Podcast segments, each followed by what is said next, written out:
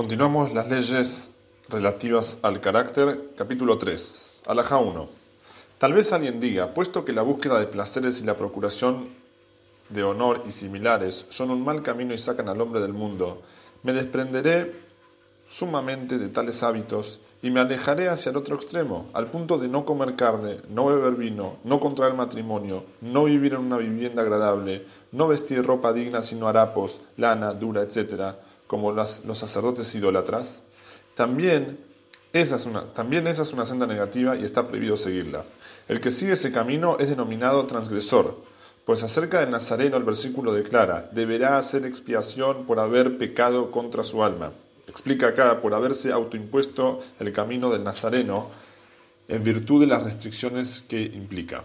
Dijeron los sabios, si el Nazareno que se abstuvo solo del vino precisa de expiación, ¿cuánto más el que se priva de todo. Por lo tanto, los sabios instruyeron que el hombre se abstenga solo de aquellas cosas que la Torah prohíbe y que no se restrinja de las cosas permitidas con, promesas y juramentos. Así dijeron los sabios, ¿acaso no te es suficiente lo que, lo que prohibió la Torah como para que te agregues más prohibiciones?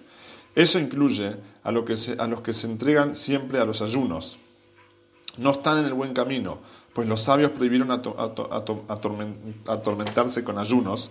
Acerca de esto y cuestiones similares, Shlomo instruyó, no sea justo en exceso ni sabio en demasía. ¿Por qué has de quedarte desolado? Alajá 2. El hombre debe orientar todos sus actos al conocimiento de Hashem bendito es. Así, al sentarse, levantarse, hablar, deben ser con ese fin. ¿Qué significa ello? Cuando comercie o trabaje, que su corazón no se centre solo en acumular dinero, sino que realice tales actividades para satisfacer sus, menestres físicos, sus menestres físicos, tales como alimento, bebida, formación de un hogar, y matrimonio. Asimismo, cuando coma, beba o mantenga relaciones íntimas, que no lo haga solo por placer, hasta comer y beber solo lo que sea apreciable, apetecible al paladar y tener relaciones íntimas por placer, más bien que coma y beba solo por la salud de su cuerpo y de sus miembros. Por lo tanto, que no coma todo lo que su paladar, apetezca, como un perro o un asno, sino solo lo que sea saludable, sea amargo o dulce y que evite comer lo que sea perjudicial para el cuerpo, por más que sea apetecible al paladar. ¿Cómo es ello? El que sea de fisiología cálida, que no consuma carne, ni miel, ni vino. Como dijo Shelomo a modo de parábola, comer miel en, en demasía no es bueno.